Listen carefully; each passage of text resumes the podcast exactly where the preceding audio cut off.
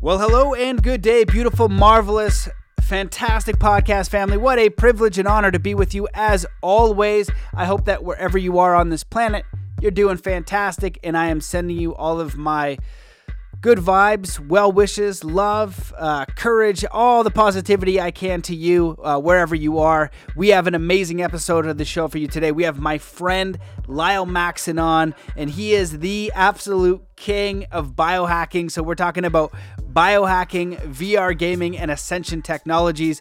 Uh, we've been friends for a few years. He has been doing some amazing work. He is always involved in such interesting projects with very incredible people. So I'm so happy to have him on the show. We go into some just uh, like some mind blowing stuff and also uh, some down to earth stuff. So we talk about uh, building out the Quantum Lounge, Ascension Technologies, Sound Self, uh, Pandora Star, Biohacking 101, sleep, uh, the importance of lucid dreaming, um, some sleep hacks, and also uh, some biohacking apps. We talk about his project Camp Satori, Black Book VR, or Black Box VR, sorry, um, gamification why fear separates us, uh, the ultimate morning routine, and so much more. So, this is a, an action packed episode. I know you're going to love it. If you do like it, please share it. Share it on Facebook. I got banned on Facebook, so uh, please share there. Share on Instagram and tag myself and Lyle.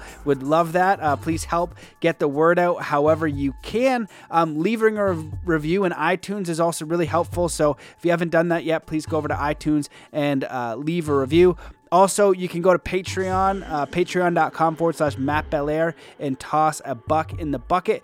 And I'd like to thank Ben Hall. Thank you so much for becoming a patron. I appreciate you. It helps immensely, especially when man, this this censorship is going on like crazy. Uh, my YouTube, I lost 62 subscribers last month. So either one, I suck, which is totally possible, um, or two, you know, after getting banned and censored and blacklisted and all that kind of stuff, uh, it's very challenging. So your support is incredibly appreciated. So reviews, shares, Patreon, all that kind of stuff. If you want to join the Academy. Uh, there's exclusive content as well. You can find that at bit.ly forward slash mind body spirit 21 or just go to mattbelair.com. You're going to find all the links over there um, as well as on Linktree. Go to Linktree forward slash Matt Belair. You got to put a dot between the R and the E, and that's going to have links to my Telegram channel that I just started and a Discord because I got to get obviously off these public platforms. And so sign up for the email list to stay uh, up to date. It's m- more important now than ever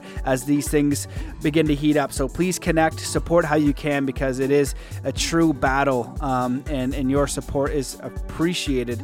Um, so, and for those of you guys who want to go a step further and you want to do some one on one coaching and you're really serious about uncovering your life path and purpose, you know, overcoming any block or limitation or belief or um, you know anything that prevents you and really getting a clear roadmap and support for creating and living your dreams you want to work one-on-one with me I'd love to hear from you and work with you. I'm working with some amazing people right now that are really just all uh, just awesome. And we all got to build it in our own ways. You know what I mean? Some people are starting from nothing, some people already have massive businesses, but it's so incredible to work with these uh, people because when we get into integrity and go full force with creating uh, with every ounce of our being, you know, something meaningful by our own standards. It's a very beautiful endeavor and would be thrilled and honored to work with you. So just go to mattbelair.com forward slash coaching, fill out the coaching form, and uh, would love to hear from you. So that's it. Uh, oh, the best thing you can do to support the show is one kind act wherever you are in the world. Please do that. That's helpful. And now let's come into a state of peace and coherence. Oh, actually, one more thing. Um, make sure to sign up to mattbelair.com because quantum heart hypnosis uh, meditations are coming out soon. Um, I'm there's so much I want to build in there, but I'm going to release beta version one, and everybody's going to get a discount if you're on the email list. So um, they're freaking amazing. So stoked on uh, what's going to be released. So make sure to go to mattbelair.com, sign up for that email list. All right, here we go. Let's come into a state of peace and coherence. Wherever you are in the world, just stop what you're doing. Take in a deep breath in through your nose. Hold that breath and let it out slowly, filling every cell, every muscle, and every fiber of your being with peace, joy, contentment, inspiration, enthusiasm, courage, and ready to take on this amazing episode with my friend Lyle Maxon. Hello and welcome to the Mastermind, Body, and Spirit Show. I'm your host, Matt Belair. Today's guest has 10 years' experience in the music industry, including production, creative design, and sponsorship acquisition at more than 30 international festivals.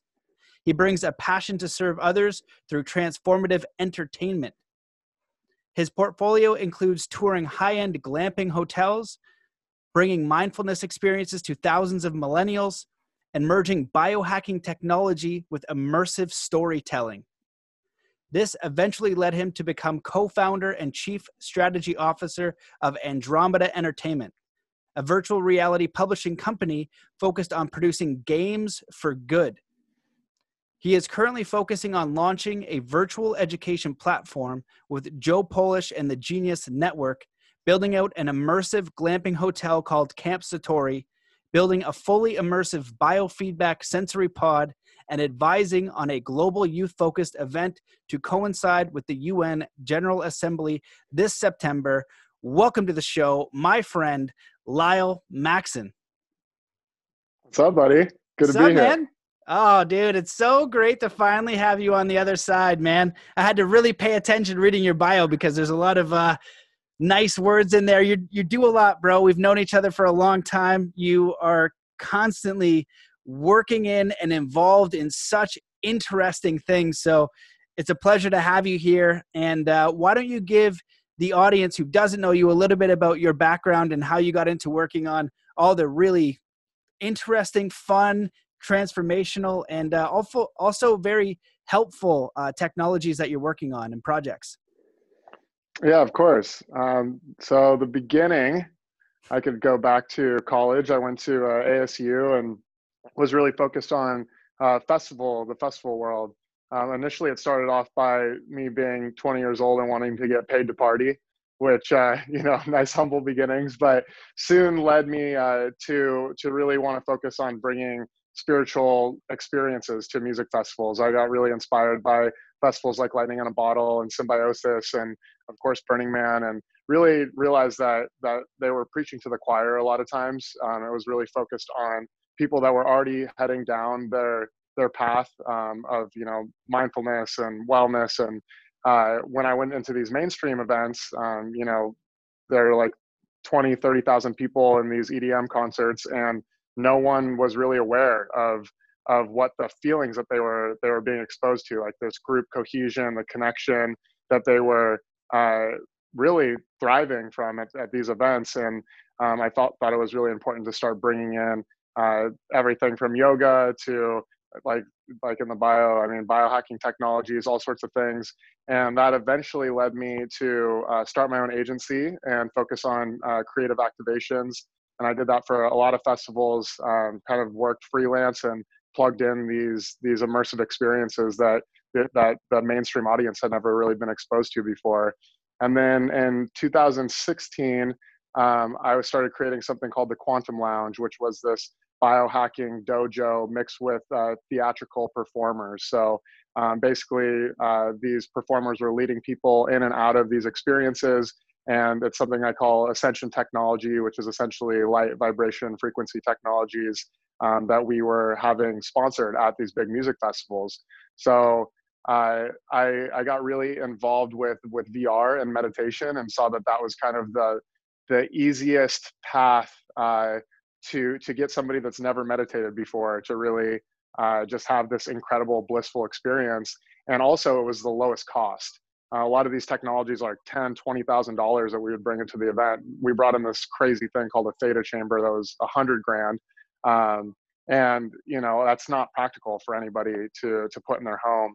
So I started working with Robin Arnott, who is now my partner at uh, Andromeda, and he was building something uh, called Sound Self, which was a meditation experience in VR, and uh, that led us to eventually um, create a company around not only building these experiences but finding developers that were focused on bringing mindfulness into technology um, so from there yeah i mean now now it's it's evolved a lot and i'm happy to dive in more but it was initially in the music festival world and then basically the components that I was taking to build worlds, like I was really focused on building these small worlds inside of the festival space.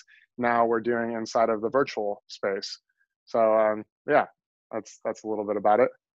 That's amazing, man. Well, you know, like I said, you and I have been um, friends for a long time, and I just remember the one time uh, I was down in Arizona with uh, David Lombear Senepass and Clifford Mahooty, and they were going to be speaking together, and I, I was like, "You got to come see this." So, you know, you come out and Clifford the whole time, he's, he's a Zuni elder, and he was trying to get me to sit in this luxury chair he was very proud of. And one of the things that you do very well is you find that luxury, that uh, the best technology they have, and within two seconds of the visit, you found this chair and you'd parked in there and um, you just were enjoying yourself. But I just share that story because, you know, when we were at the Oregon Eclipse, you would curate these spaces. Um, you call it the Quantum Lounge or whatever. People would be going around at these big festivals and they would come in to this space that you would curate. You would find the best in biohacking technologies, the best in meditation, the leading edge in, uh, you know, binaural beats, whatever it is, you would find it and you would create the space for people to experience it. And so you would be able to vet the best technologies, what had the best effect, what was the most useful, what was the real cutting edge, what was um, useful versus what was um, overly hyped. And so you have a very clear um, and unique perspective on all those biohacking technologies. And so I could lead that into a question, or maybe you can just talk about some of the stuff you're working on now, like that pod is amazing. Um, I had Robin Arnott on the show talking about Sound Self and have experienced that as well. You're also friends and you work with Nick Janicki, who has uh, been on the podcast as well, and and he does uh, True Rest float tanks, and mm-hmm. always looking for a way to improve an amazing technology. And you know, Nick just did a huge an amazing podcast, a masterclass in itself on how effective float tanks can be for helping you get into very powerful states of consciousness you know? And so i'll kind of leave it there and just see um, what you want to share with what you're working on now. Yeah and i definitely want to let you know that there's a heat wave going on in la right now. And so if you see me like wiping sweat off my forehead that is the case. We have like we have an ac upstairs that's working and i'm downstairs and it's not. So they're they're coming to fix it tomorrow. But uh yeah man i mean i'm happy to uh to dive in a little more. I mean I yeah. So basically, my job right now, which I'm enjoy so much, is really being like a headhunter for these top technologies. And initially, it was because of the music festival world, and now it's looking at developers that are creating things that all could be ported onto this new medium, which is the VR headset. Um, but yeah, I mean, float tanks. Uh, I mean, I'm a really big fan of wearables, so like the Oura Ring and things that you could actually track your biometrics and and have a real time feedback of what these technologies are actually doing for you. Uh, on the VR side, uh, we're really excited. We just signed a company last week called Reducept, and they're based out of the Netherlands. It's a pain relief uh, software. So it basically combines like shamanic visualization with Western medicine, and you go into your like spinal cord and to your uh, pain receptors in your brain, all inside of VR, and it uses head tracking. So as you look around, you're literally shooting away pain receptors in your body. And that they're in over 160 hospitals. So it's super effective. And now we're we're working on publishing them to bring them to the mainstream audience. Um, but that's really been my biggest focus now is finding these pieces of technology that don't require like a, you know a pandora star that's a $10000 light therapy machine all you have to do is buy a $400 headset and you could download all kinds of software that has you know different intentions whether it's anti-anxiety pain relief meditation uh, and then of course you could you know start to geek out and plug it into like haptic vests and uh, we're actually working with a company that does um, biometric integration. So you could start taking like your apple watch and your heart rate and respiratory rate from your watch and that actually ports into the vr headset and will start to control your experience based off of your mood and uh, really start to measure what these experiences are doing. So that's that's really the new wave is you know after the computer is a VR headset, and so how much how many applications can we bring onto one medium that will really uh, start to make a big impact. Okay, so the first thing I want to ask for clarity is what's the, can you spell the name of that? That's very fascinating. The one that uh, goes into the yeah, Reducept is uh, uh, God, I could send you the the name. It's I mean they're a Dutch company. It's R E D U C P T, I believe. Reducept. Okay, something odd. yeah. Okay. Well, exactly.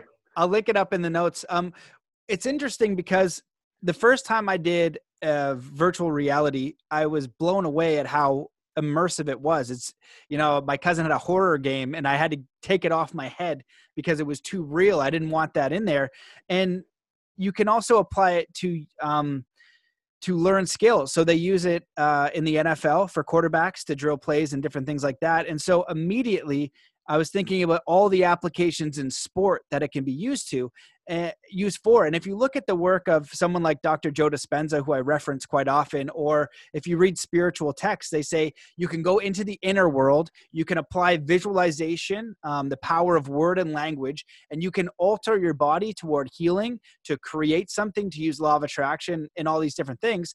Now with VR, you can experience it viscerally without the meditation sometimes. And so or the visualization some of these ancient techniques that have been around forever you can actually plug that experience in. And so i love the the motto of games for good. And so maybe you can speak a little bit about some of the games or applications that you're aware of that are being worked on and that that want to come out as far as vr goes. And then a second question is you're like the biohacking king. So maybe you want to share some of the things that you've uh, learned in your perspective on biohacking, because you and I have talked about this before, where you know nothing beats hard work, and there are tools that help improve performance. And so, right, if you want to get in better shape, there's nothing that's going to just take that away, but you can use tracking tools, technologies, and things like that to vastly improve your experience and your rate of progression. Absolutely. Yeah, so some of the titles, uh, well, the one that's on the forefront of my mind right now is is what um, I recently just added to that bio, working with Joe Polish. So he owns a company called the Genius Network, and a couple months ago, uh, I was approached to consult with porting his uh, entrepreneur school into VR, uh, and what that could look like to have a dynamic social uh, VR experience that was focused on education and creating a very high level interactive um, platform that really 100x what Zoom could do now. And that's kind of the thought experiment is, is we're at like Zoom education right now and what could it actually be if it was 100 times better. So uh, that was two months ago. And then two weeks ago, uh, Joe, myself, and actually Nick Janicki, who you mentioned, all just partnered to bring this to life and not only bring the Genius Network to life, but actually white label this platform to allow ev- other educators, entrepreneurs, um, you know, people that want to facilitate in a more interactive environment to actually upload their own content and uh, be a part of this basically like virtual Hogwarts uh, that we're designing. So uh, that's uh, that's the most exciting thing in the world to me right now. It's like you know, there's over a billion kids that aren't going back to school this year. There's a lot of um, accessibility that that comes with VR headsets. They're actually half the price of a, what a laptop would be and uh, i mean the learning experience is is so much more intricate.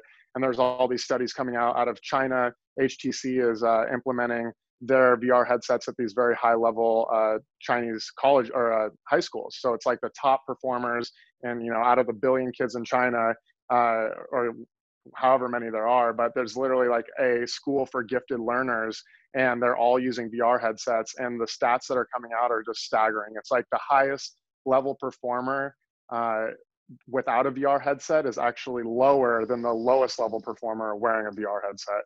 So there's it's just like the memory, the retention, the confidence that you build while while wearing this, and of course like the immersive uh, experience is is really uh, I mean it speaks for itself. So so that's what I'm the most excited about um, on that on that end, and then there's also um, this this new category coming out called digital therapeutics. And that's something that the fda recently just opened up uh, clearance for.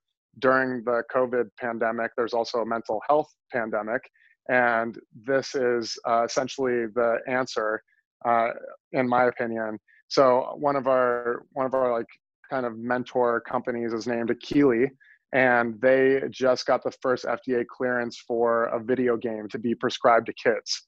So you literally could now doctors could write a script for kids with ADHD to play this game twice a week, I believe. I think it's twice a week for like two months, and it would effectively get them off their medication. It creates new neurosynapses in their brain, and it's actually a fun game for kids to play.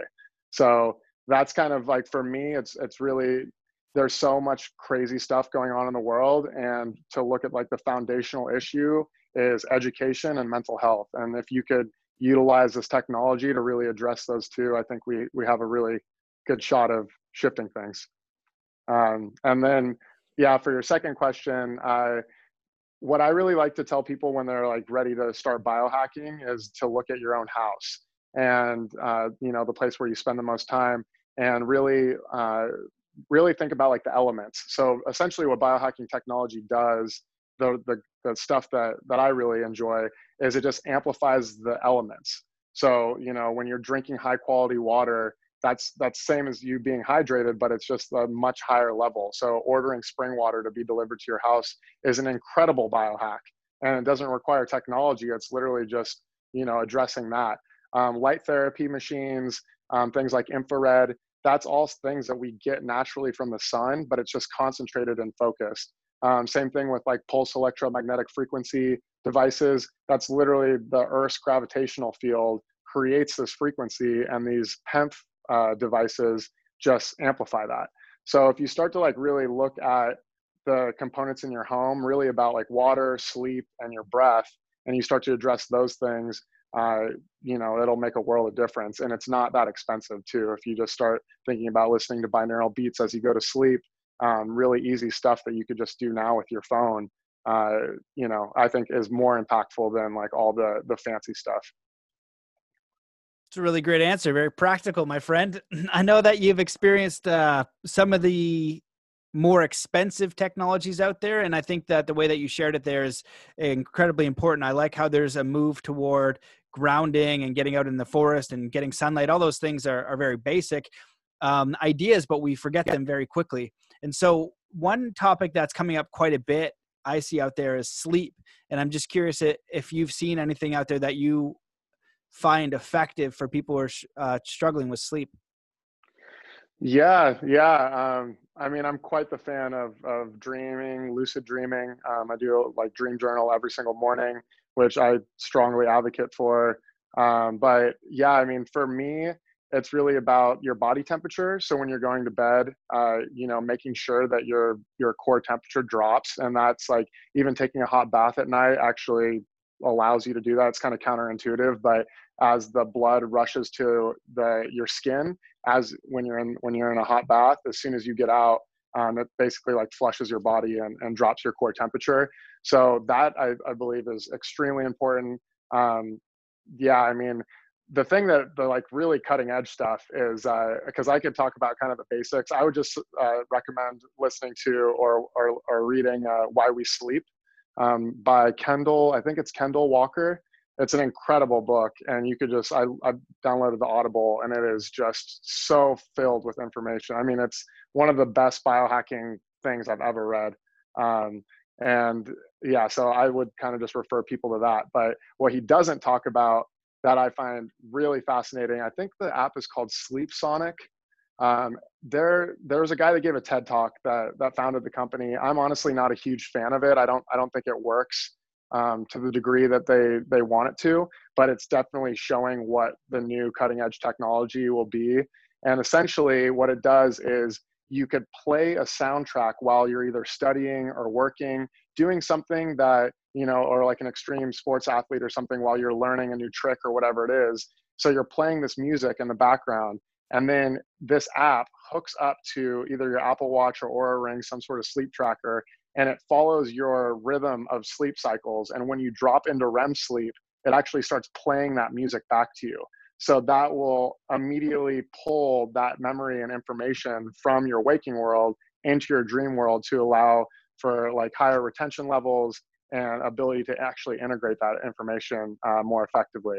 So I think that's the the real next wave. And you know, there's there's a lot of things to read about when it comes to insomnia. But if you already sleep well, like being able to optimize your dream world and and the you know your experiences and memories that you have the day before is is really the next next level for me. Holy crap! I've never heard about that. That's a, that that amazing. That's amazing. That seems like it would work to me. That makes sense. You know what I mean? You're, mm-hmm. you're basically creating a trigger in the world, and so it's going to pull those memories and download them or or or emphasize them in your subconscious mind. So, holy crap! Okay, cool, cool. Yeah. Um, wow. All right. Well, what else do you want to talk about? You want to talk about uh, Camp Satori or the pod? Um. Yeah. I mean, I'm happy to. What, what do you What do you want to know? I feel like you, you know, like out of anyone that's that's interviewed me, you definitely know more about what I have going on than than just someone that that reads a bio. You know, so I don't know if you have anything like super specific. Um, all right, well, we'll get well, all right, yeah. we'll scale it up for you. So, you know, you and I spend, uh, you know, lots of time in in costumes with amazing people from all around the world, um, glittered up, dancing, talking about how to change the world, and we've talked to a lot of different people. We've heard a lot of different theories um, I see you know camp satori as maybe a microcosm of what could be scaled out whether you would think about um, you know simple communities that had clean food clean water and all these technologies accessible and, and it could be almost uh, a template for what would be possible. And so with with camp satori and some of the other things how do you see us transition into um, building these communities or solutions for opting out of a world that might not make sense. It, get, it seems to be getting a little bit crazier out there. How do we get connected, you know, to the ground, um, to quality communities, to quality food and water, and, and do it uh, within a community that doesn't explode itself or, um, you know, do all the craziness that seems to be able to, or seems to happen when when people try. Yeah, I mean that's that's what's so incredible about building this hotel concept. So yeah, um, as you mentioned, uh, or, Matt and I were at Oregon Eclipse Festival, uh, so yeah, that was 2000. Was that 2017? Yeah, I actually got an update on my Facebook that it was like three years ago as of uh, last week, and it like oh, showed wow. a picture of all of us. Yeah, wow. it's crazy, man. It seems like it was so much. It was so long ago, but yeah. Uh, yeah, so I was a creative director for this this concept called the Lost Hotel, um, and through that process, I ended up meeting this guy named Stephen Beck, who is a former Hilton executive. Uh, turned yogi, had like a near death experience through uh, having heart failure, had heart, re- heart valve replacement surgery, and woke up with a full new perspective on life. Sold like all of his cars, all of his stuff, opened up a yoga studio in San Diego, and uh, and started to really think about how could we bring consciousness to hospitality.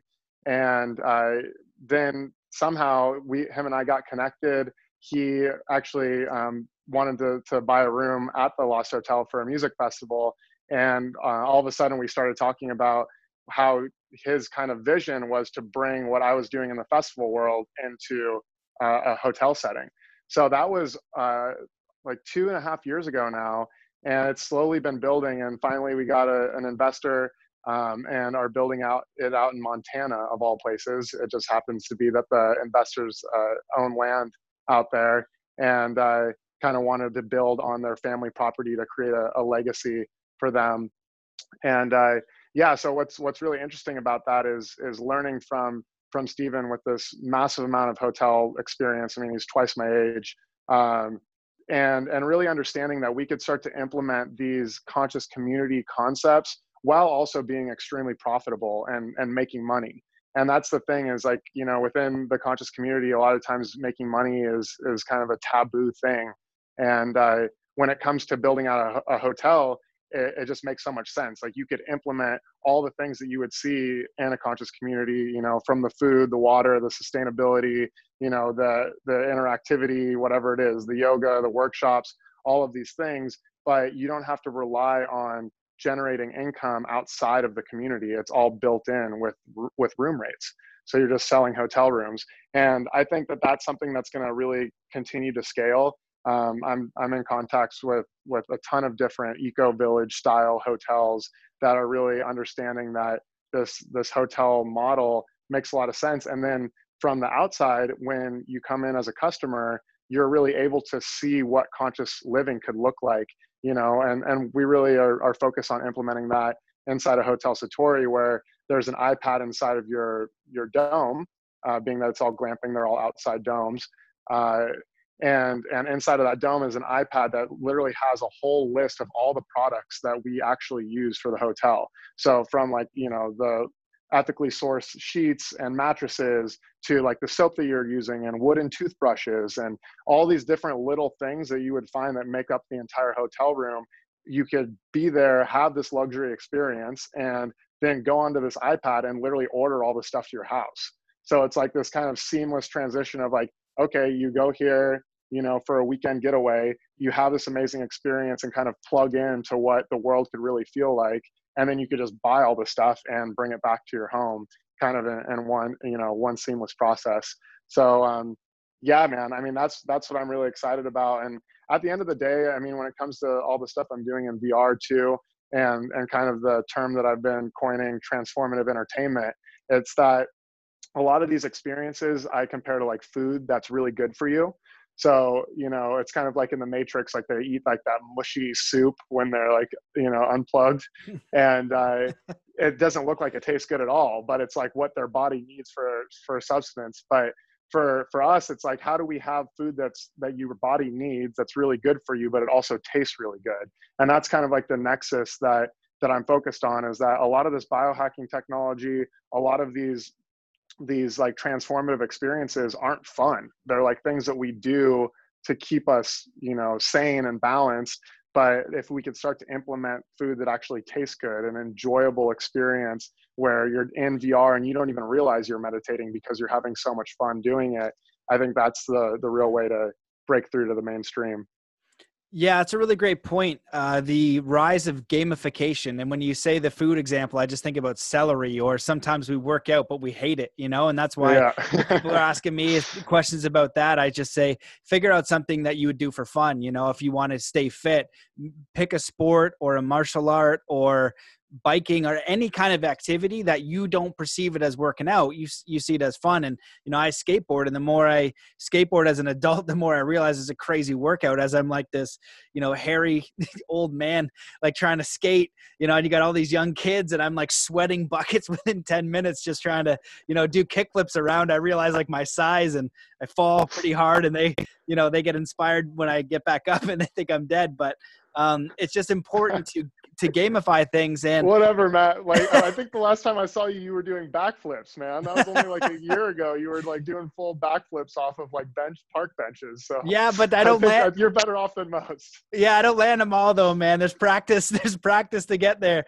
Um but you know the, i think the the gamification thing is a very important aspect. Do you want to talk about that a little bit? Because even with there was one VR thing that you went to that was working out in VR, right? And so you had to do these certain things to work out in VR. And so, um, how do you see the role of gamification and mindfulness coming together, or even gamification in business? Yeah, yeah. Um, so the experience, uh, I forgot I even I told you about it. I loved it though. Uh, it's called Black Box VR. And you know, unfortunately, with COVID, I don't know how many of these, like I call them uh, LBEs, location-based experiences. So uh, yeah, that's a, a, whole side tangent because um, I was working with a lot of these like up and coming VR or technology biohacking type centers, spas, um, places that were really starting to boom right before COVID. And it's unfortunate because most of them were in their first maybe six months or a year of opening. So this was like the full dagger to their business. I don't think half of them are going to reopen. But uh, Black Box was one of them, and I think that they're going to be okay. Uh, but yeah, so it's a VR gym. So essentially, you go in. There's uh, all these different like cables and and different like mach- machine equipment that you would normally find, except you're wearing a VR headset, and that equipment is then plugged into your virtual avatar. So like as you're doing a chest press or uh, you're doing bicep curls or squats or whatever it is, you're actually inside of a VR mm. experience. You're like controlling an army.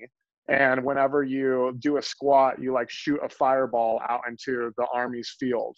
So you're essentially like battling and it's like the most gamified way to work out ever. I was just joking the last time I was in there. I was like, dude, you guys are gonna make all the Silicon Valley nerds just so buff. Like they're just gonna be so ripped. they're gonna be all monsters these, coming out. exactly. Yeah. Um, so that was an incredible application, but that's that's really uh, a huge passion of mine is the gamification. There's a book called uh, Gamify by Brian Burke. Um, that was a huge inspiration for me a couple years ago and they were talking specifically about social good and creating impact through gamified systems.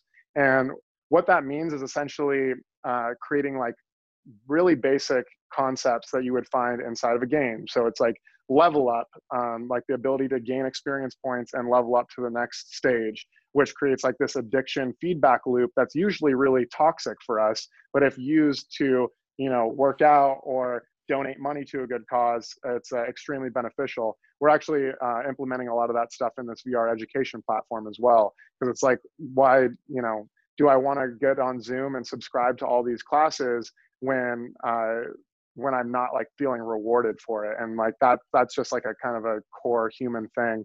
Um, but you could also go way deeper. So you could go with like you know different boss modes or have like secret corridors that open when you get to a certain stage all of a sudden there's something that that uh, you know requires access. You're collecting gems and those gems allow you to to move into this new space. It's essentially like the the step above a reward program. So like all the credit cards and airlines and things have like this you know you're just acquiring points to spend on something.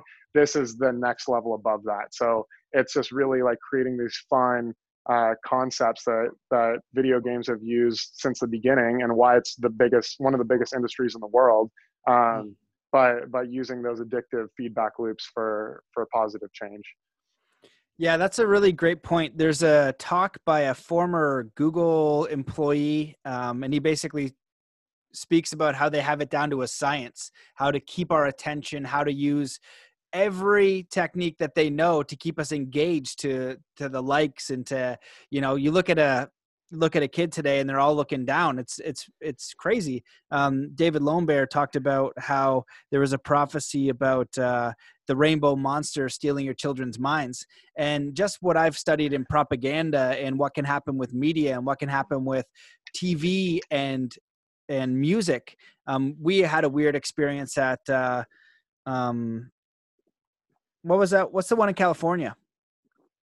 Lightning, uh, in, a lightning in, a bottle. Mm-hmm. Yeah. So you know we've we've had these in depth talks about you know how music can influence and all these different things. And right now it looks like it's being used in a negative manner. What if it were switched for using it for positivity for growth for spiritual development mental development emotional development community uh, virtues you know? You take like an ethics class i just went through uh, watching the good place on netflix and it's a brilliant show. Uh, they weave in philosophy and, and comedy and that's a really great way to um, you know to share information through comedy. A lot of comics are incredibly smart, but I think it would be brilliant to use everything we've learned about how to take in and focus a person's attention, especially a kid, and steer that towards positive means. Because right now, we're so disconnected, or many of the masses are so disconnected. We're more disconnected that to each other, uh, to nature, to ourselves, to many different things, and so. I feel like technology is a tool that can be used positively or negatively and and i guess what are your thoughts on all of that? Like how do we how do we begin to make that shift? Because you're high up in the music industry you've seen some things. How do we start to steer these things in a more positive direction? Do you notice other gaming companies or people working in a similar fashion? Yeah there's there's a few. There's definitely a few and we're all you know talking. We're all like conspiring because it's like it's such a small small world when it comes to to people really understanding that these mediums could be used for for a positive impact. But that's kind of been my thing lately is you know talking to people that are genuinely afraid of of the you know the next wave of technology. They're afraid of vr um, they think we're going to be like lost inside of this matrix even though like you said they don't realize they're already lost in the matrix of their phone or at a, watching a movie. It's the exact same thing. It's just more immersive you know?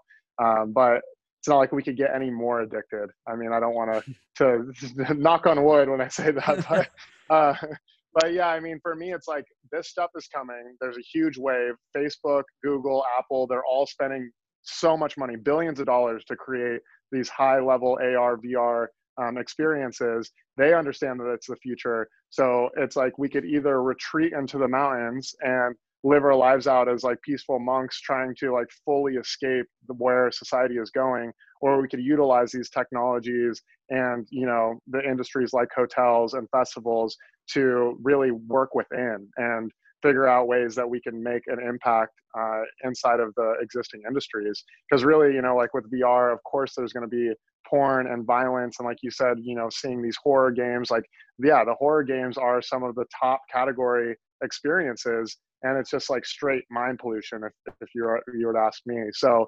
Um, all that stuff is here and it's just a matter of how fast could we create really compelling content that allows the user to decide between the two and there's actually a positive inspiring choice that's right in front of them that actually could be more fun than the ones that they're they're currently having like the cheap thrill type experiences so that's kind of been my whole take on it is like uh, we got to keep working within the system uh, because it's it's inevitable you know it's the the wave is here and uh, yeah i'm just trying to build a better mm. surfboard you know yeah yeah i absolutely agree it doesn't it doesn't seem like there are positive options at the moment and we can use the existing technology to build something incredibly powerful so we can um, like even with meditation and binaural beats you know those sound technologies uh, are are really powerful especially for people who don't know how to meditate or they you know they don't want to you there's things like Synctuition which is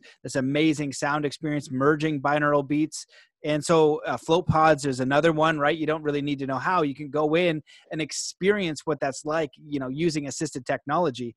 So where I kind of wanted to go with this is a little bit more out there because of uh, our friendship and our connection and some of the things we've talked about. We have seen things that are very strange um, and witnessed them together, like the experience at uh, at uh, Lightning in a Bottle. That was weird. And we know, and where you sent me the thing about Elon Musk and Grimes, and that's very fascinating to kind of do some research on that. And most people are unaware of all this stuff. And so it would seem to me like there's light and dark in this world. And you and I have kind of seen some things that make us question that. And what I wanted to ask you is how do you see things unfolding from a spiritual level? How do you see things moving forward? Because right now it, it seems like we're in end of times almost. You know, we've had we we've heard of you and I have sat in the same discussions listening to some of the craziest theories right? But then we've seen some things that are absolutely mind-blowing. So we're like well maybe that is the way that things are going. Maybe the maybe the earths are shifting. Maybe the earth is flat. Who friggin knows right? Like you know being friends with some of the people that we know and, and hearing some you know really amazing stories. How do you see things unfolding? Because i know a lot of people right now are very concerned. They're very afraid. And i just love to hear your two cents on on what you think of everything yeah, uh, I mean, my recent viewpoint is that you know the the old forces, whatever whatever we want to call them, uh, you know, many names, the cabal or whatever it is, but it feels to me that this is kind of the hail mary pass. This is like they understand that the world is shifting for the better. Um, you know, I'm working on this event with the UN, and it's really centered around uh, change makers under 30 and this is you know the the decade of change between now 2020 and 2030 and so this event is focused on youth change makers and it's amazing to see these gen z's and and the new generation is generation alpha um, really like you know walking out of their history classes and like fully like wanting to walk away from the system like full protests at school whatever it is um, and to me it feels that feels like we're just like fully on course to uh, you know to change this planet. And this was kind of like the last hurrah. Like all the stuff like sparking a race war um, like how how dark the media has gotten. Like just you know all the things that are going on in the us are just so crazy um, and around the world. And it just for me on a very positive note, it feels like this is kind of like their last stand and they're just like throwing everything but the kitchen sink at us because at the end of the day, I mean, as soon as all this stuff happened in March, my feeds on social media were just littered with incredible workshops and yoga and everyone offering their gifts. And it was like a full 24 7 music festival of every single cool offering from you know they don't even have to be influencers just regular people that can no longer teach their yoga classes are now doing a class every single morning and it's just interesting if i was like an alien looking at the planet and watching the shifts that were occurring as soon as like the world shut down and seeing how it was being moved around in social media, I think I would have a, a big smile on my face to like, you know, really see that. And, you know, on a practical level, I've been saying that that we really have the option every day to either go through the portal, which is like this creative portal of building the new earth, focusing on our skill sets and what's going on, or we could fall into this pit. And whether that pit is, you know, in social media or it's like all the conspiracy theories, I think that a lot of these conspiracy theories are real. Um, but I don't feel that I could make an impact on a specific subject nearly as much as what I could do with the skill sets and with my companies and the things I'm already focused on. So for me, it's like every single day I have to make the choice like, do I fall down this pit of the you know all watching all this stuff kind of unfold or do i go through this creative portal and really focus on my god-given talents and implementing all the things and all the stuff i'm working on and use it as fuel and motivation to put this stuff out into the world as fast as possible you know so that's that's been kind of my my take on it um, yeah i mean there's there's definitely a lot to say I, I definitely follow a lot of the same stuff you do matt but um, but yeah, man, I mean, on the practical level, it's like there's there's only so many hours in the day, and I, I would rather spend them uh, building the new earth. That's a really great answer, and I've been reflecting on that question myself quite a bit, and I ask it to a lot of people. And and uh, I had a discussion with one of my best friends who was visiting, and we were we were talking about it and he basically as i was telling him what i was doing i was like you know i could kind of focus on building the podcast and zen athlete and personal development programs and meditation and create and he, he reflected it back to me saying you know you can create the solution or you can kind of fight uh, fight the problem essentially mm-hmm. and so what i wanted to talk about a little bit is you and i both worked on a project with nick janicki on uh, on organ harvesting that we wanted to mm. do in in China. So I didn't know about this until I met you and Nick, and Nick was wanting to do this big festival to, to raise awareness around the forced organ harvesting that's going on in China. Um, I don't know what the numbers are, but they were really huge, and I couldn't believe I had never heard about that. But basically, in China, people are having their uh, organs forcibly removed and, and, going into jail, and they're specifically targeting falun dafa meditators. And so you've seen stuff that exists like that, and as we move the project along we wanted to build a festival nick got the axe we got the land everything was kind of moving moving along to make it happen. But right at the end when we got the land something happened somebody figured out what we were doing that it was connected to negatively um, showcase what was happening in china and it got shut down.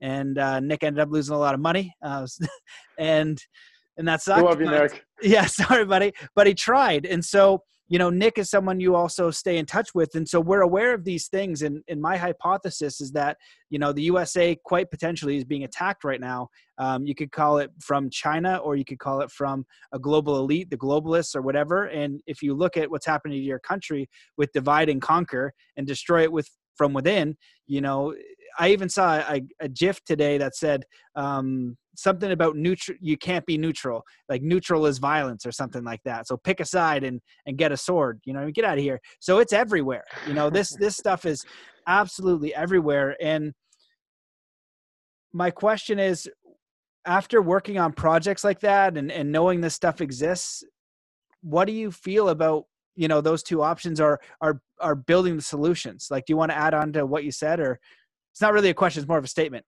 what's Nick doing? Right? Because he tried. And it's like when we look at human trafficking having 200 million people, and I worked on the International Tribunal for Natural Justice for a bit. I don't know if I saved one kid from human trafficking. It's so immense.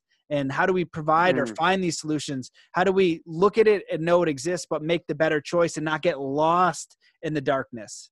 Because that's what's mm-hmm. happening. You know, a lot of people kind of wake up, quote unquote, look and see how systems are run and what's ha- what's influencing, and then they they get sucked in, and then they're stuck. They're they're kind of like overwhelmed.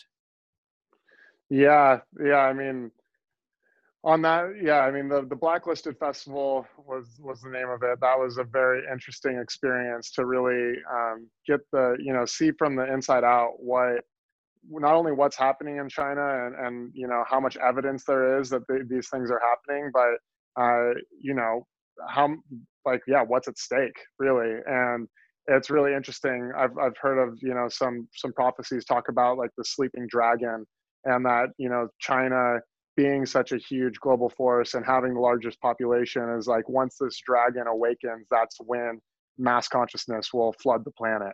And essentially, like that's kind of the the hold on the world is like all these people that are so suppressed. Um, so I think that yeah, I mean the mission is super noble, and I I still really believe in it. And I I see some things shifting. I see it coming out in the mainstream media more. Um, uh, so I mean that's that's good to see. Um, but you know, on on the point of just like being overwhelmed in the darkness, I think that for me, what I've realized, um, I actually was having this conversation with somebody last night, was just seeing how how many organizations, social impact organizations, are all working fully siloed. They're just like in their own container. They're not sharing resources. Like the reason that the U.S. military is so powerful is because it's the most organized, structured you know environment you could ever be in and every single branch shares information and they're all pulling resources. And you know when you look at nonprofits and social impact groups all of them are kind of like doing the opposite of that. They're all like doing the same thing. Like i got my pilot's license when i was like 18 and one of the big flying jobs that you could do was to fly medical equipment into developing countries or into uh, uh, like Native American reservations where you know you could fly doctors into into these um, places that didn't have medical access. And there was probably just in, in Phoenix alone, there was like three or four organizations doing the exact same thing, but they were using their own planes. They were using their you know individual pilots. Like if they were just able to kind of drop the ego and figure out how to merge companies and i'm actually uh, we're in talks right now with with one of my VR companies about a company merger, and so I know that it's very possible to merge companies, and it's just really interesting to look at how that's kind of unfolded. That there hasn't been like this world conglomerate of uh, social impact groups that really are just like let's just work together on everything. And I know that's easier said than done, um, but you know on that point, I really think that it's important that as like an individual just waking up and like really seeing the world for what it is wanting to get out of your nine to five or maybe being fully unemployed um, due to covid uh, it's instead of keeping that egoic like i'm going to change the world and like here's my idea and i'm going to go out and fundraise for it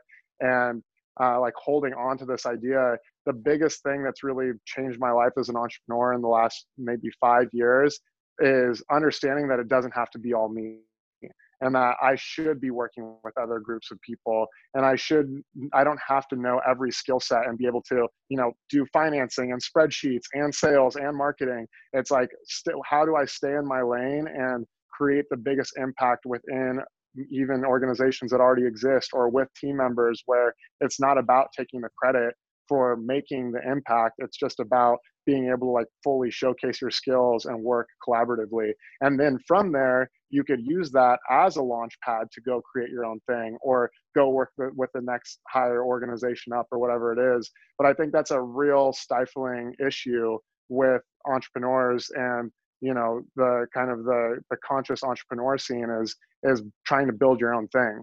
And realize and thinking that that's like the you know the full end all be all when you could be working with other people making a bigger impact and then just using that to to scale and go somewhere else yeah, that's a really great insight. And I, I 100% agree with that because there are so many people that have built something that are further along than you, and you need to learn. And you might find a great group of people, and you could build from all those experiences, and you can get started right away. You don't have to figure it all out. You don't have to figure out the name and how you're going to do it and how you're going to make money. Maybe you work your nine to five and volunteer. I feel, I feel like that's a really great way for people to get connected. You know, I've had a few people um, volunteer and support me, and then by association they're kind of connected to everybody that I'm connected to and and when they've done great work I've I've been able to share them with my friends and and and they always they always helped because they wanted to help because they love the show and they want to support me. And so that's something that I've done as well is I've gone into the environments where the people existed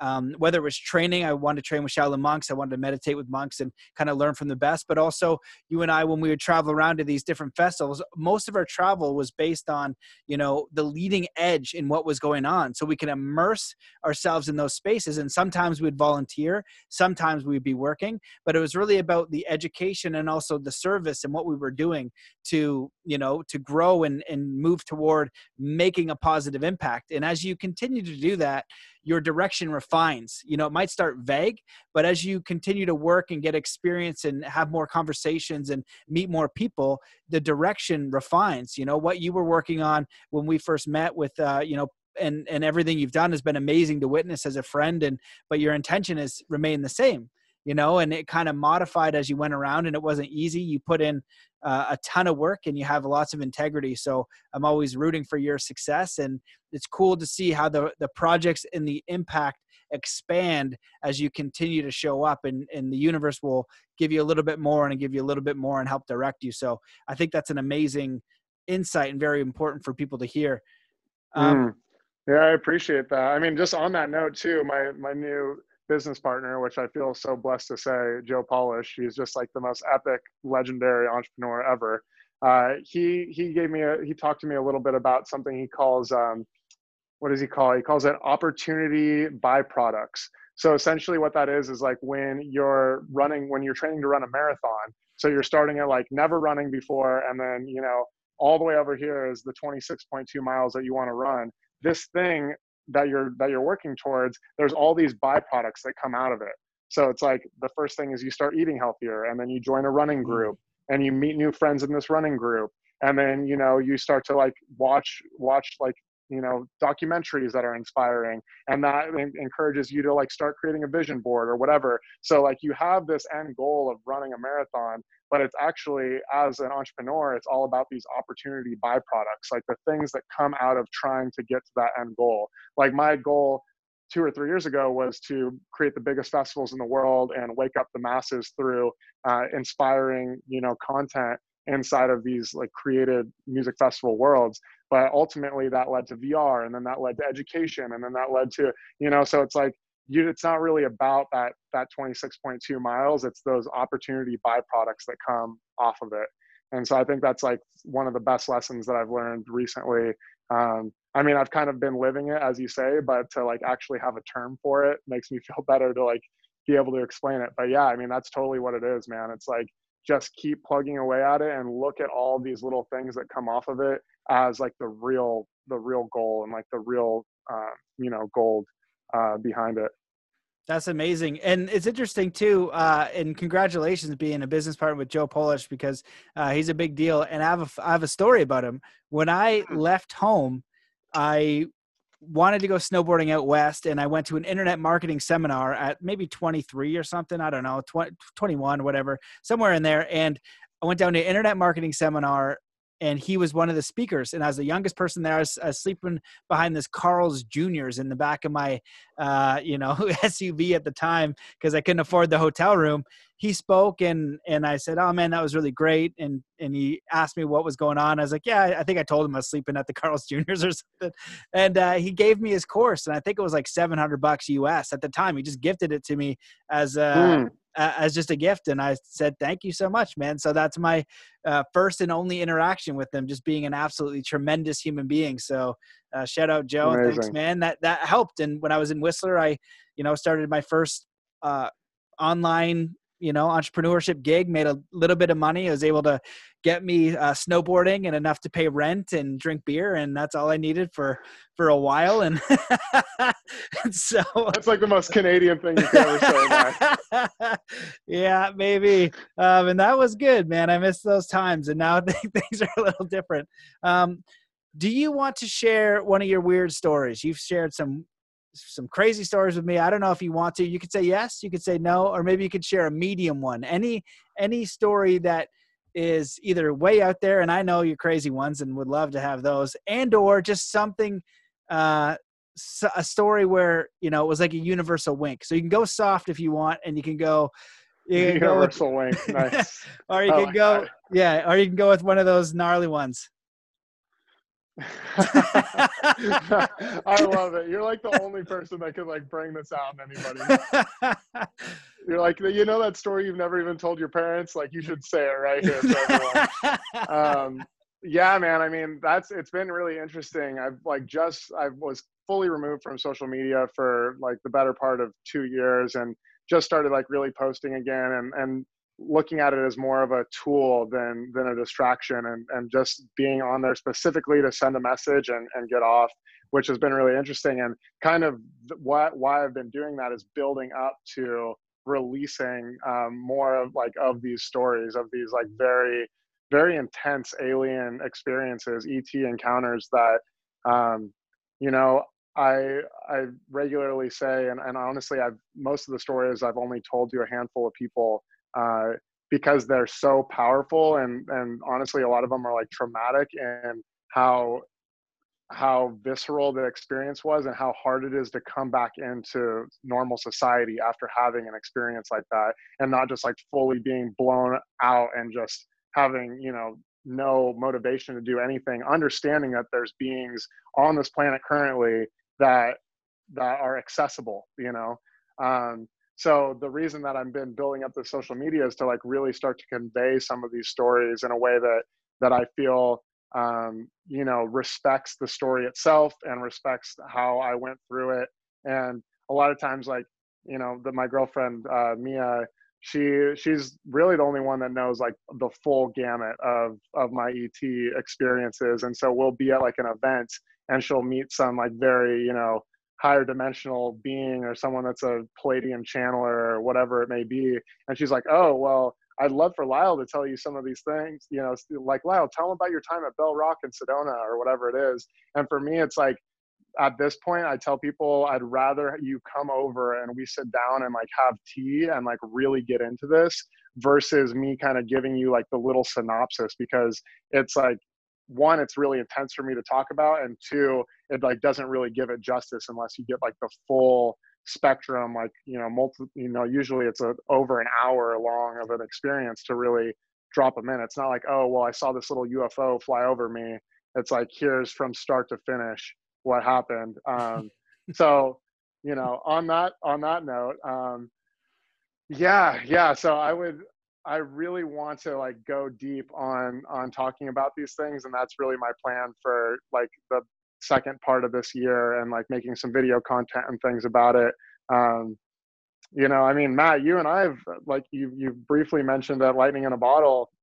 I mean, that was that was a pretty intense experience for I think everyone involved. I don't know if you want to kind of share your your viewpoint on it, but I'm happy to to elaborate on that one. I mean, that one's that one's definitely like more of the universal wink side versus the full spectrum like oh my god, I you know, how do I even integrate back into society experience. Yeah, yeah. Well, that yeah, that one's that one's I'd say a lightweight one. Um, but it all but it also highlights a little bit of of the negative side, and so you know, I'll I'll share from my view, and then you can kind of hear, uh, you know, tell your story and you're totally correct in these stories and the reason why i bring and ask guests to share them is because i'll get emails all the time of saying this person shared this story here's my story. And so i flip open my email and i got like you know a whole novel to read. And immediately like i'm you know the reaction i get is i'm a bit annoyed because it's like so long and i i'm super busy. But then the next thing is okay i'm super grateful someone's willing to share that story with me because i mm. know i got to go read through it and they and they it's so hard to cut things out. And whenever when i've shared my stories with you when you've shared them with me when we've had the stories together they are minimum half hour stories. And you and i have been present to so many people's stories that just make you question reality as just a materialistic reality of just what we what we see with our eyes. It shatters reality that you have to rethink everything. And when there are mm. so many people having these experiences and they're undefinable, you know, it could be many different things. Nobody says, you know, this is what it is and that's the final result. What we share is this is exactly what we experienced and we want to share you because we tr- we, we trust you enough to give uh, feedback um, to get you know what did you hear what do you think because we want to know and we don't share with everybody because most people just think you're nuts You know what I mean? They just think you're totally nuts and you're out to lunch or whatever the case is. And so, what's the point of uh, wasting that breath? So, over tea is definitely uh, the best experience. And so, the one that you're talking about, lightning in a bottle, is a good story because that's when we first met and we also i met you and clay and that's a crazy ex- story of how i even got there going down to la to build a delphi village of this you know permanent sustainable city that they want i do a u-turn and get into all craziness and meet you guys down in in la and so the first night we were hanging out we were we go to watch was grimes right yeah, I mean, I don't think we had the intention of seeing her, but she was headlining. Yeah, she was. Yeah, we were we were there. I think we were there watching someone else, and and uh and it we was were the just, Earth Harp. It was, uh, yes, the Earth. Earth Harp. Yes, Yeah. so good. So you and I are just chatting as we do about the universe, just making friends real quick. And in the middle of this song, she Grimes had come on, and she lets out this scream that is like some sort of soul wrenching demonic sound that was held a pitch that was like 10 seconds. It- you know and it was in a way that there's no way it was an accident. It was held at this pitch that there was no way it was an accident and it like it made me shudder. I couldn't i'd never heard a sound like that. I was like oh my god. And i remember looking at you and be like you heard that right? And we got to leave and so you and I left and we're trying to process what in the hell we had just heard. It was it was it was a serious serious serious sound. And the next day as I went around and talked to people, we've I discovered that many other people heard it and left immediately and was just like what was that? And they they were trying to process, you know, like what? Like what the hell was that? It was it was it was soul shaking whatever that was, you know? And that's what I was like, okay, there's there's different dimensions. There's things going on here. Like this is, you know, you need to be kind of aware. You can't be going around, you know, without any kind of awareness here. Mm. Yeah, I mean, I have a lot of back backstory for for that experience. Um, well, what was so interesting was that yeah, I mean, lightning in a bottle, so much like feel good music, you know, collective community, just super up like uplifting vibes all over that festival. And yeah, the headliner for the night is now Elon Musk's uh, wife, um, RL Grimes, and yeah, I mean, she came up on stage and, and literally looked possessed. She was like a limp body, like she, her her neck was down, and she was just rolling her arms, and it was like something that you know I would never want. I could imagine seeing it like some crazy like death metal, you know, like I don't know, underground club or something that just you would never catch me in. But it was just so out of context. And then yeah, she literally got on the microphone and just started screaming like she was getting stabbed, uh, like repeatedly to the point where it basically like disrupted the entire energy of you know whatever the 10,000 people that were all in the audience and that led to um, so dream rockwell is a really close friend of mine who's the founder of lightning in a bottle and uh, she had a lot of her own experiences that happened that night that kind of coincided with that that occurring um, not and also to mention that a lot of the stages around the festival were all starting to shut down. And Matt, I think you and I were experiencing that because after we left her experience, we were going to other stages where the music was cutting off. There was like this crazy interference going on um, with with the technology. Um, that was also a really pivotal night too because Bernie Sanders. Do you remember that? Bernie Sanders interrupted. That was the craziest thing, and I've been to like probably 200 music festivals plus at this point. And at right at midnight, like right before RL Grimes went on, there was a broadcast like interruption and a projector that went across the main stage screen. And it was Bernie Sanders' face telling people, he's like, people of lightning in a bottle, I will be losing this election to Hillary Clinton. And I want everyone here that supports me to vote for Hillary so Trump doesn't win. And he like had this full message sent out on, like directly to the people of lightning in a bottle which i was thought was so strange that i mean that the festival's producers decided to air that like the time that they decided to air that and uh, yeah i mean it created a serious ripple throughout that event and like i have multiple friends um, one of which adam apollo i think you might know him matt Yeah, I Um, met him in Egypt. Well, I knew him before, but we we went to Egypt with the Resonance Science Foundation together. Yeah, he's epic. So um, I have a few friends like him that have had alien experiences that go far beyond what what Matt and I experienced uh, outlining in a bottle that night. And my real theory for that is that being that they're these like open kind of cosmic playgrounds, a lot of times it's you know they're out in the middle of nowhere. Um, there you could wear any costume or disguise that you want. Like if I was a multidimensional being, an alien not from this planet, and I wanted to see the full totality of what a human experience looked like, and I could do it in disguise, I would fly my alien ship over to the middle of freaking nowhere and park it and put on my freaking you know headdress and walk into a music festival. And I've had uh, personally, I've had experiences meeting these these beings in person at music festivals, completely sober, and I know a lot of people at this point that have also had experiences specifically at places like Burning Man and music festivals that are people that never take drugs. I mean, I don't think Adam Apollo ever takes any drugs, and um, or medicines or whatever you want to call them. And these experiences have fundamentally shifted their lives because of uh, the beings that they come in contact with. And uh, yeah, man. I mean, it is. It's a full rabbit hole. Um, but but yeah, that night was was very pivotal. And we, my favorite part about it though was Matt and I decided to go walk around and to start doing collective group ohms. Oh, yeah. so I think we were with like maybe one or two other people, but we'd literally stand like right on the outskirts of, of where all the crowds of people were, all these stages that were all like everywhere, you know, there was music that was scattered. It was turning on and off. There was like, you know, grime screaming on, on stage, all these things happening. And we're like, why don't we just blast this place with the most positive light possible and just do these massive group ohms together?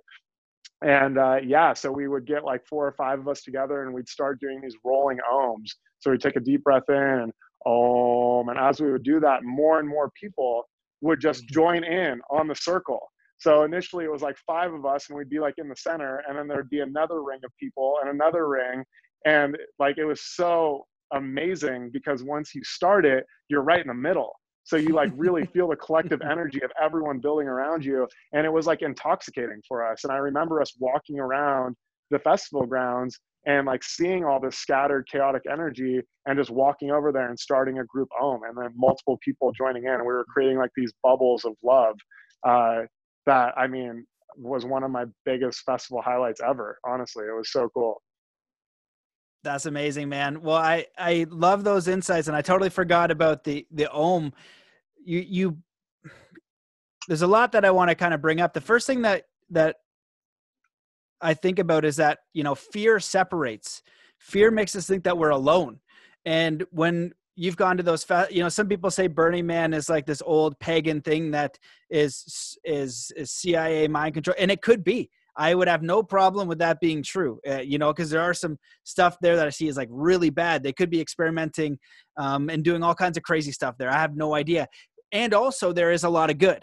There's a you know it feels like when you go to those places it is almost like some sort of multi-dimensional spiritual battle um, you know, I've been to mm-hmm. Burning Man completely sober, um, and then th- there's been times where I've taken mushrooms and had different experiences, um, but also had some wild experiences completely sober, and I've heard people share experiences completely sober and also on psychedelics. And when they're on psychedelics, maybe it, you know, you, you never really know what's going on, but also mm-hmm. at the same time, if they've done psychedelics enough, you're able to separate fact from fiction mostly, but still it skews the story a little bit.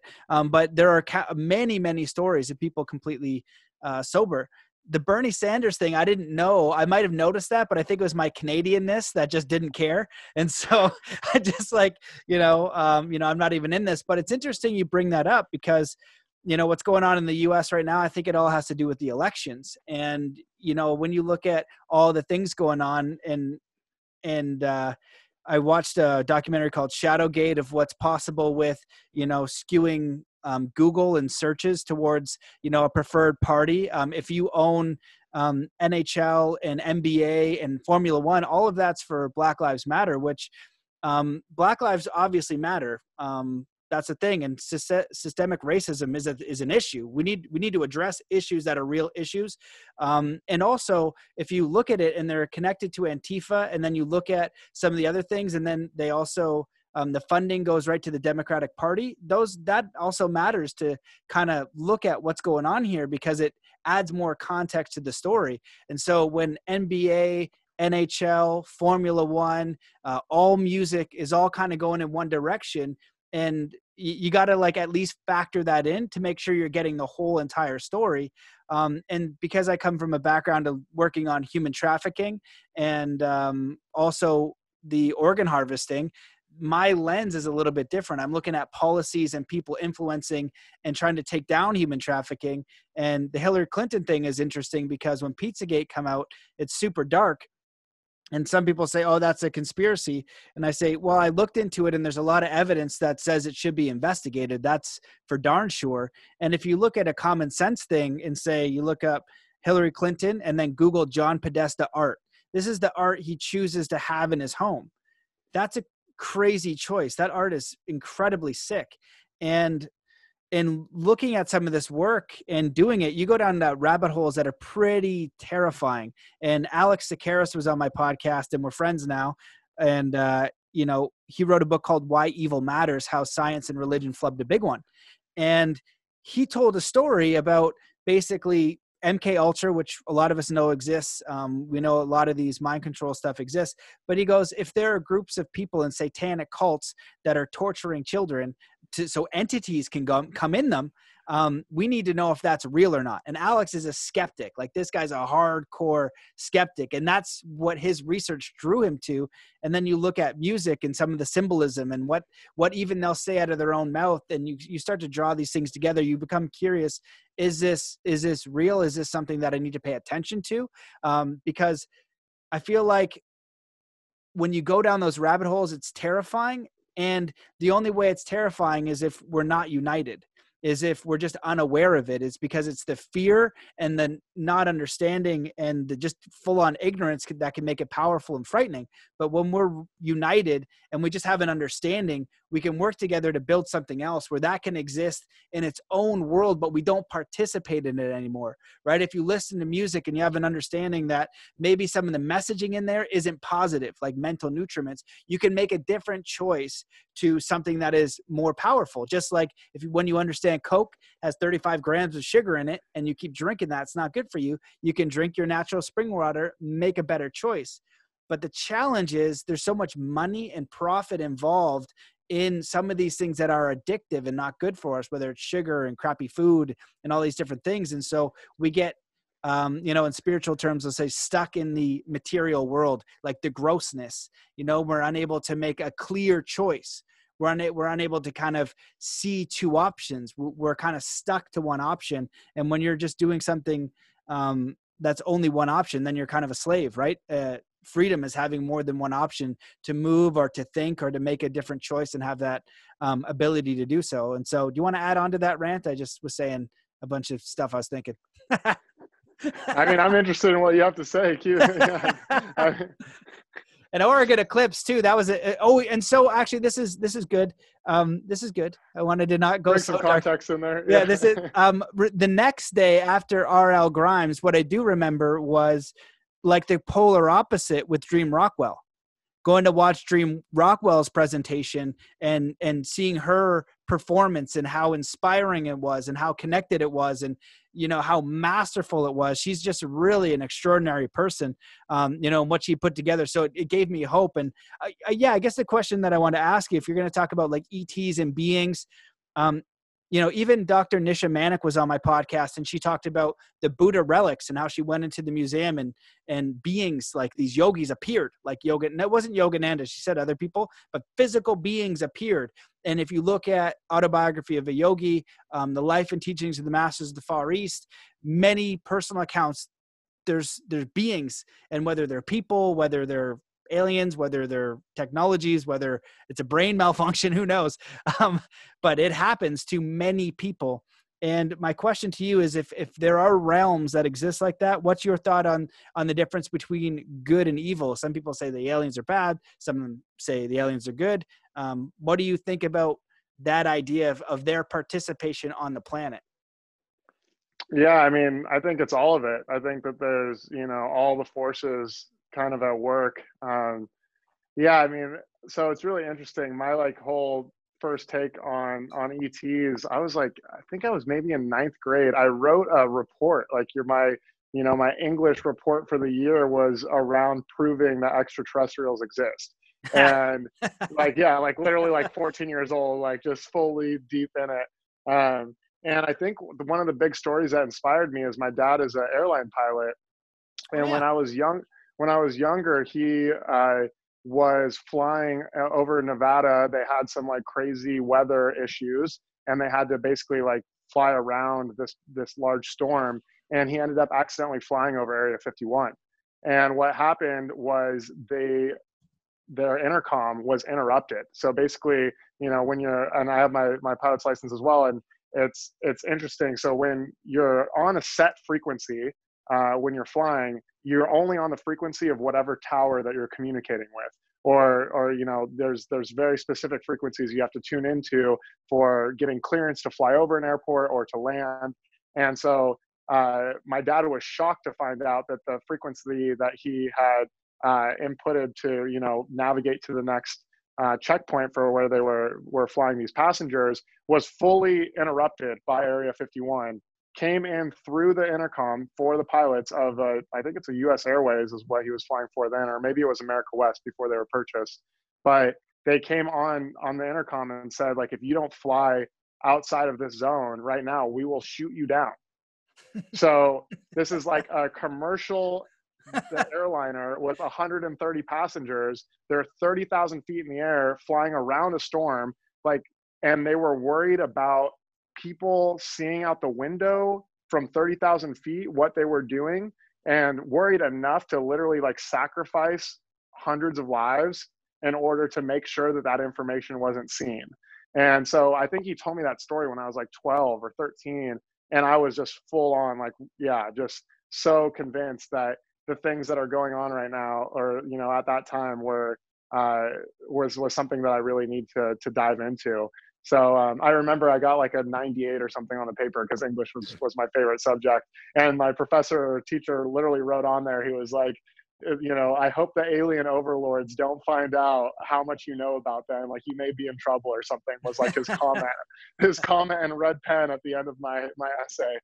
Uh, so yeah, man, I've been I've been deep in, into what what it means to be on this little tiny planet that civilization is you know 10 20 maybe 100000 years old uh, at least in this current you know in, in, incarnation uh, and understanding that there's planets that are so much older um, everywhere that that they're we're definitely not alone and that if they were able to travel millions of light years they're definitely not traveling by freaking jet fuel. You know, they're traveling through wormholes and they're able to do things that we can't even comprehend that Tesla and others have started to figure out. Um, so, so yeah, man, I think they're all here. I think that the kind of the difference, though, in my opinion, is that the the dark forces are actually more uh, on the ground. They're like capable or they're more willing to alter free will with the human race and come in and actually be a part of our government and be a part of the system so that they could really start to impact and move things in, uh, in a negative way. And the more benevolent races, uh, I believe, uh, really are focused on the free will aspect and think that if they're going to come down to help humanity, that we would do just like the Egyptians did and other societies did, worship them like gods and only listen to them because we feel like they're you know these superior beings which they they are. But it would fully it would be like you trying to teach your kid a lesson and instead of letting them learn the lesson by themselves you just continually show them what not to do. You know they want us to be able to catch our own fish. They don't want us to, to be fed fish by them. And so i think that that's the big the big you know uh, differentiator is the fact that uh, that the benevolent forces want to make sure that we could do this as a planet without um, them being on the ground and just shifting things for us you know um, yeah that's that's been my big take on it I love it, man. I yeah, I think a lot of that I definitely concur with. And, you know, you and I can speak like this. Like, if you've listened to the podcast before, you probably are okay with this kind of talk. And, you know, you and I have, been in some very interesting discussions with people who are very, uh, let's say, powerful or interesting or just had very unique life experiences. You know, like even having Laura Eisenhower on the show a few times, you know, apparently it was her grandfather that signed the first agreement with extraterrestrials. And, when you look it, it seems i agree that there's probably good ones and, bad ones just like humans. If we had to explain that to you know we travel somewhere are humans good well they can be good and they can be bad. They're you know they're kind of both. And i think the participation part the spiritual part when you look at things like again autobiography of a yogi or these ascended master types it's connecting to goodness, the universe, virtue, all those good aspects. And I feel like that light or that connection or that truth is so much more powerful than darkness. Um, I had a meditation the other day, and it was actually, you know, I, I read Dr. Nisha's paper on the Buddha relics. Um, she said that basically they can uh, imbue consciousness in different relics and also in different places. And so these are concepts I've heard before and, and, like, and I was really struggling with all the negative stuff that I see planned. You know, you say the UN, well, there's UN 2030, which is a terrible plan. So hopefully you, you don't help with that. Check it out. You can be the inside job. Um, but I think that there's also a lot of good in the. That's planet. why I'm getting inside now, Matt. Yeah, That's yeah, exactly yeah. why I'm getting inside. I'll, pay, I'll be I'll be paying attention, and so um, you know, I I did a meditation on those on those um on those relics and then all of a sudden I had this wave come through me and I was like, oh, I'm supposed to go meditate. I sit in the grass and I start meditating and have one of those universal oneness experiences, very profound meditation, which only happens every blue moon. Unfortunately, it doesn't happen every time. It only happens very rarely, sadly, because it feels so good um, and connected and loving. Yes. And, you know, it's, it's the best. And in that, it just, it, it gave me the one clear idea because it's, it's like, you, you, your brain can't go there your mind can't go there you can't even bring a concept down whatever it is. And it just said you know the idea that you know the only way that darkness uh, works is through fear and fear is ignorance. And so if you're if you're not you know in fear if you can just stay centered you can stay clear you're going to receive more information and so even though the outside world might be frightening whatever this force is that that breathes you, that connects you to all things, to all life, is much more powerful than a dark force that also must exist. You know what I mean? It's a polarization on a scale. I'm going through um, uh, the Kybalion, and it's very interesting. It says it's like good and evil. It's like you, you need. It's a polar. It, there's two scales, but you choose through your will which one you'd want to participate in. You know what your choice is registering um, in this world of polarization, and so that's our our unique opportunity and our power within ourselves is to make those choices as we move along and what kind of beings what kind of experiences and and you and i you know with those you know some people are like oh i want this uh, experience with a being or an et or whatever. It's it's not about that. It's like you know doing those things and following your own intuition you know uh, whatever you you you found the the word for it opportunity byproducts of a direction. Then you get these universal winks that kind of remind you that there is something bigger here that you're you feel alone but you're not exactly alone. And it's uh it's it's much more powerful than this darkness but the darkness will give you the illusion of power and make you feel small through separation. And so if you can connect to that inner connection of of all that is God, spirit, and the universe, it trumps that all day, however horrifying um, what we might see or observe or experience in in reality. Mm-hmm. Yeah, I mean, I like to say that you know, uh, seeing isn't believing, but believing is seeing. So it's really a matter of just like being able to open yourself up to these higher dimensional entities. I mean, that's what we call them as these multi-dimensional uh, ETs. And so if they're multidimensional, then you have to get to a certain place within your own consciousness to be able to like truly accept that this is a possibility in order to like really expose yourself to um, to you know who they potentially are. Um, yeah, I mean it's it's it's definitely there, man. I I would I'm excited. Maybe we'll do a round two or something, and that'll be after I like fully come out with my my uh, alien stories, and we could just like really dive in. Oh, uh, yeah, but I mean, I like to tell people too, like, be careful what you wish for, man, because that's like that's what I wanted. And then it happened, and then it happened again. And I had these experiences, and it was so, like you said, destabilizing. And you have to like really restructure your entire life that um, honestly, after the first one, I was like, I'm good. Like, that's all the confirmation that I need. I know that it's not just like a theory now, it's a fact. And uh, then after I had another few experiences, I was like, wow, you know, this is almost like overload.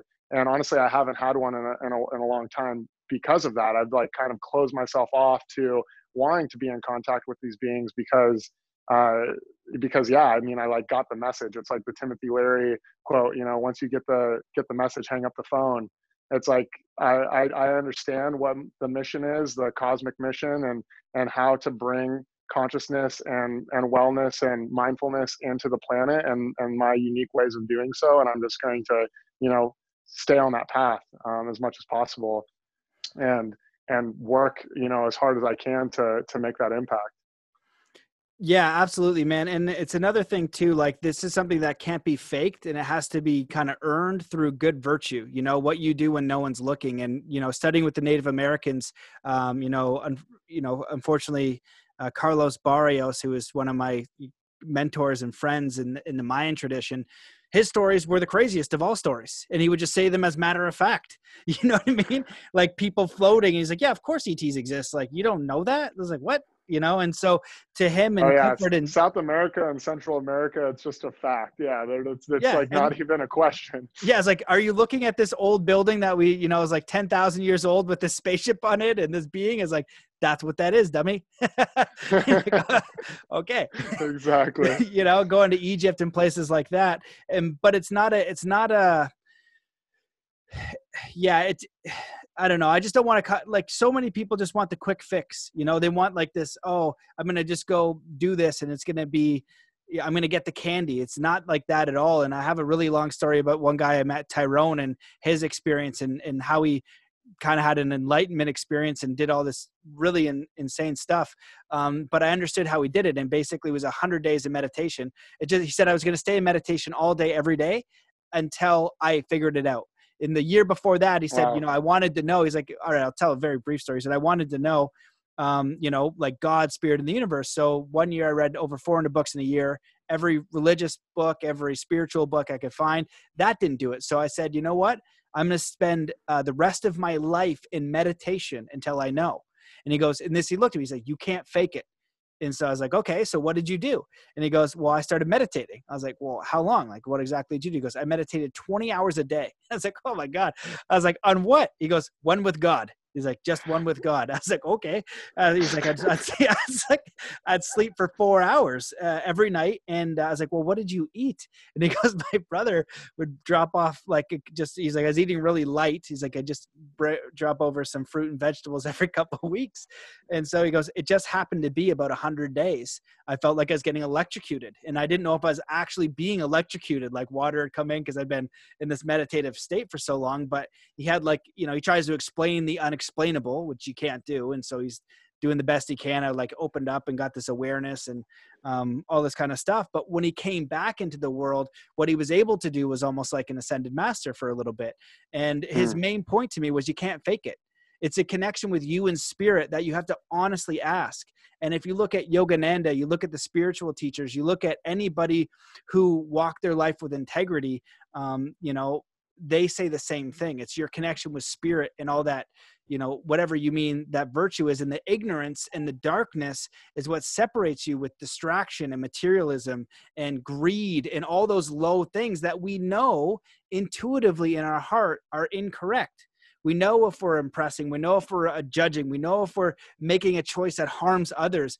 And i think that so many people um, don't ever get to these levels because they don't will it or want it. You have to want it you know and going around by default you know, I say just going around the world by default is like, oh, this is just the way it is. And that's what you're going to get.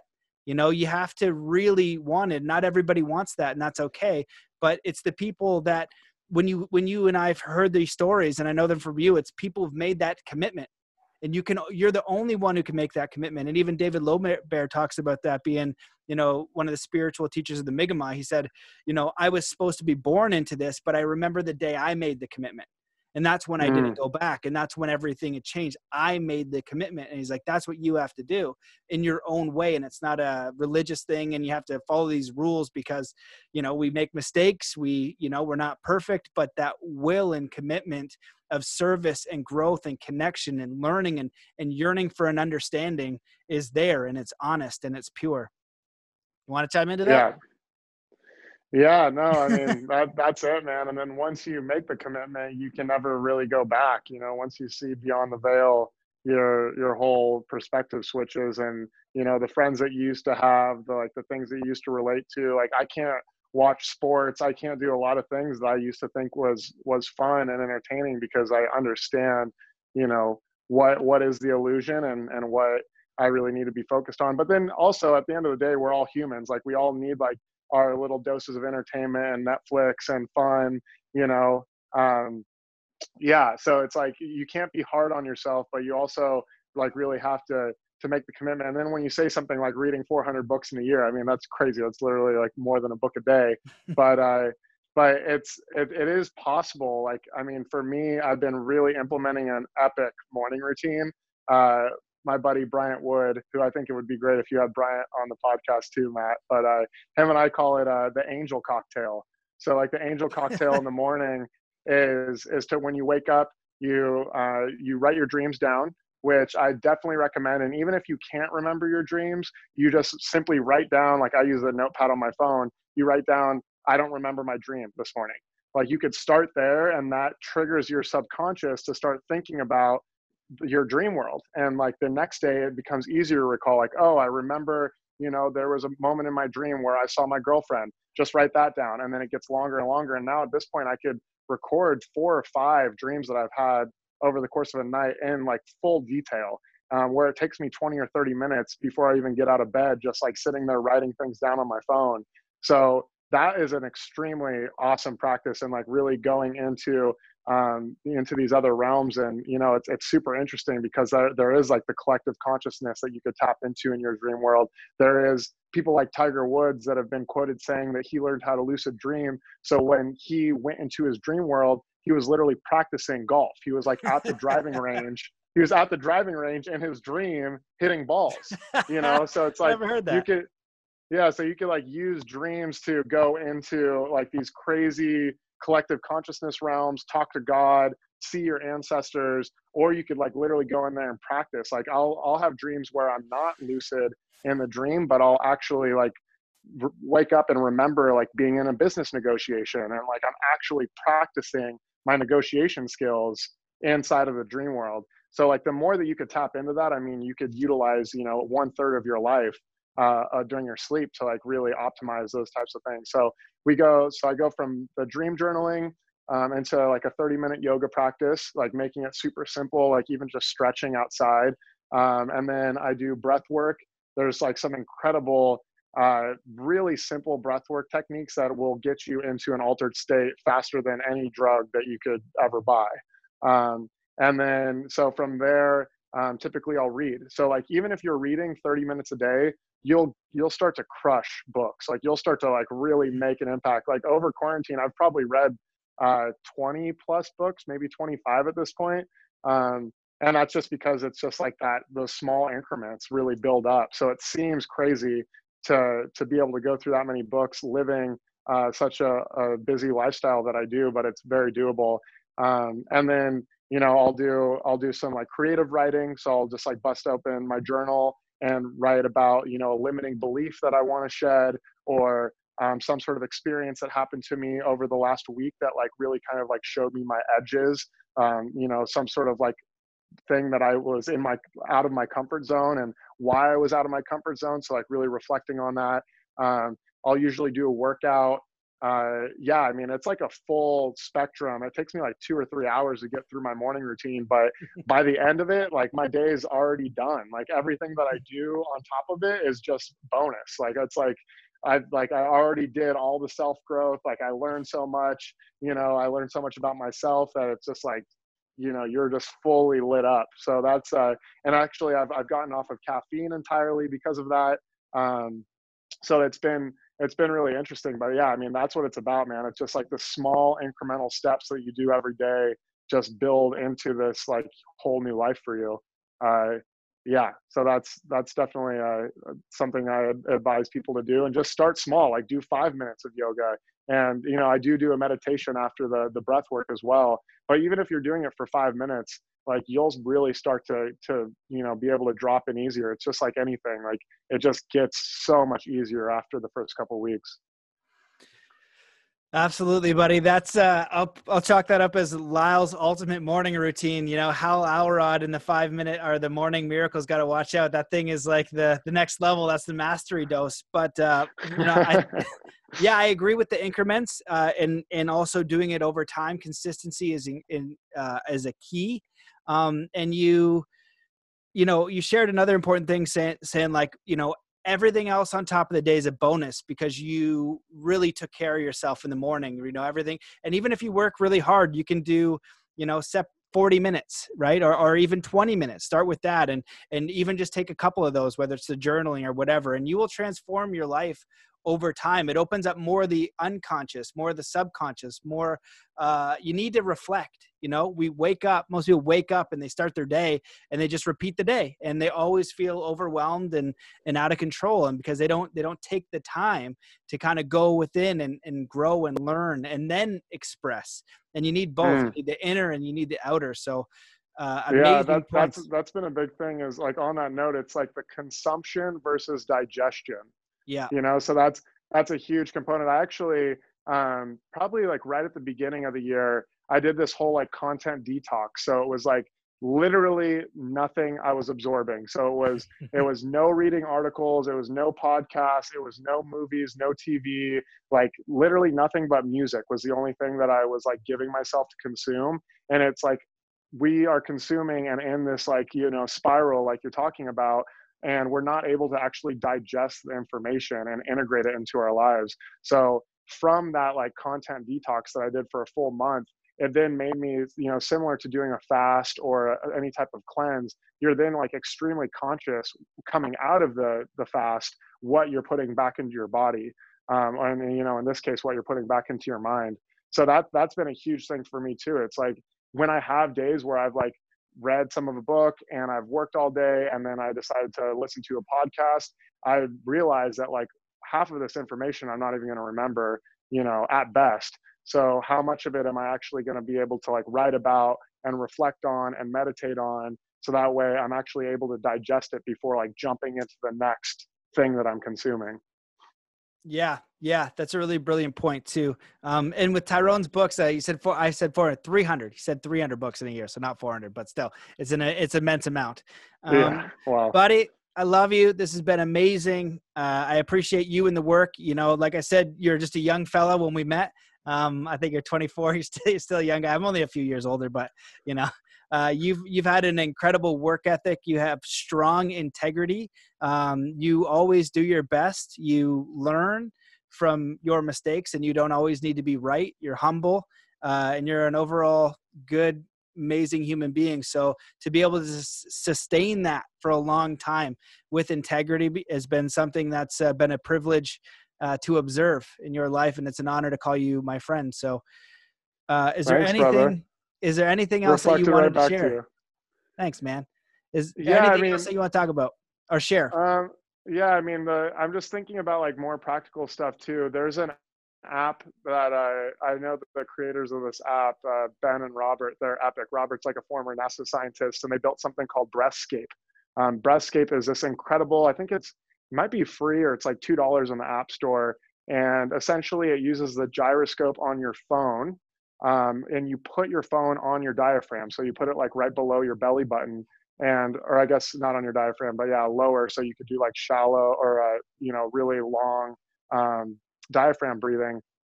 And what that does is it, it creates a biofeedback, an instant biofeedback to where the music that is playing through the app, so I'll wear my headphones and I lay down with my phone on me. And as I take deep inhales and exhales, it actually plays like ocean waves crashing or different types of soundtracks that are fully connected to your own breath. So like i think that that's an amazing app i definitely recommend it to everybody that's just getting into meditation you could just lay down and like fully be immersed in your own uh, biorhythms, and it's super cheap and effective. So I think that, that that's like a cool one just to plug uh, for people that are interested in how to get into some biohacking technology for for little to no money. Um, and then you could just like open up the the full rabbit hole from there.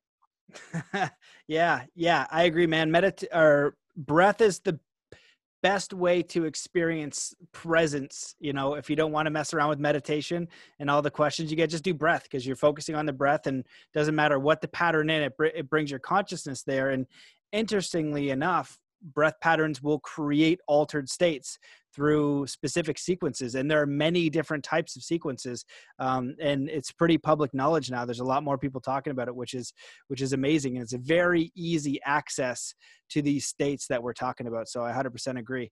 Um, yeah yeah. i mean and on that it's just like you know the last thing that i'll say is it really just comes back to like what you're doing at home so you know i i for instance i started a men's group. So instead of like looking for mentors or uh, you know different people that I like really wanted to connect with, I just looked at my immediate surroundings and said like maybe I'll just host an online Zoom group with a bunch of men that I respect, and we could like really dive into some of these uh, you know more emotional issues that we're dealing with during COVID, um, and you know that's happening on the planet, and really like start to express ourselves as men on an emotional level. Um, so there's there's very simple things that we could do like that. Um, you know, for me and my partner, we've been practicing a lot of like the tantric, um, uh, you know, like quote unquote sex magic type of things. And really all that is, is just bringing more intention into the bedroom. So it's like being able to breathe and eye gaze with your partner before making love is just extremely impactful. And it's just a matter of, of how do you integrate this stuff. When you wake up in the morning, make sure to drink a couple glasses of water to like really start to hydrate um, and pray into that water glass. Like tell the water you know that this is nourishing my body that this is for the highest good of all. And by speaking intentions into your water speaking intentions during making love you know in every aspect of your life downloading simple little uh, meditation tools that have a big impact on you it just goes so far and it's just such a low barrier to entry um, so I, I, definitely just recommend that for everybody is to uh,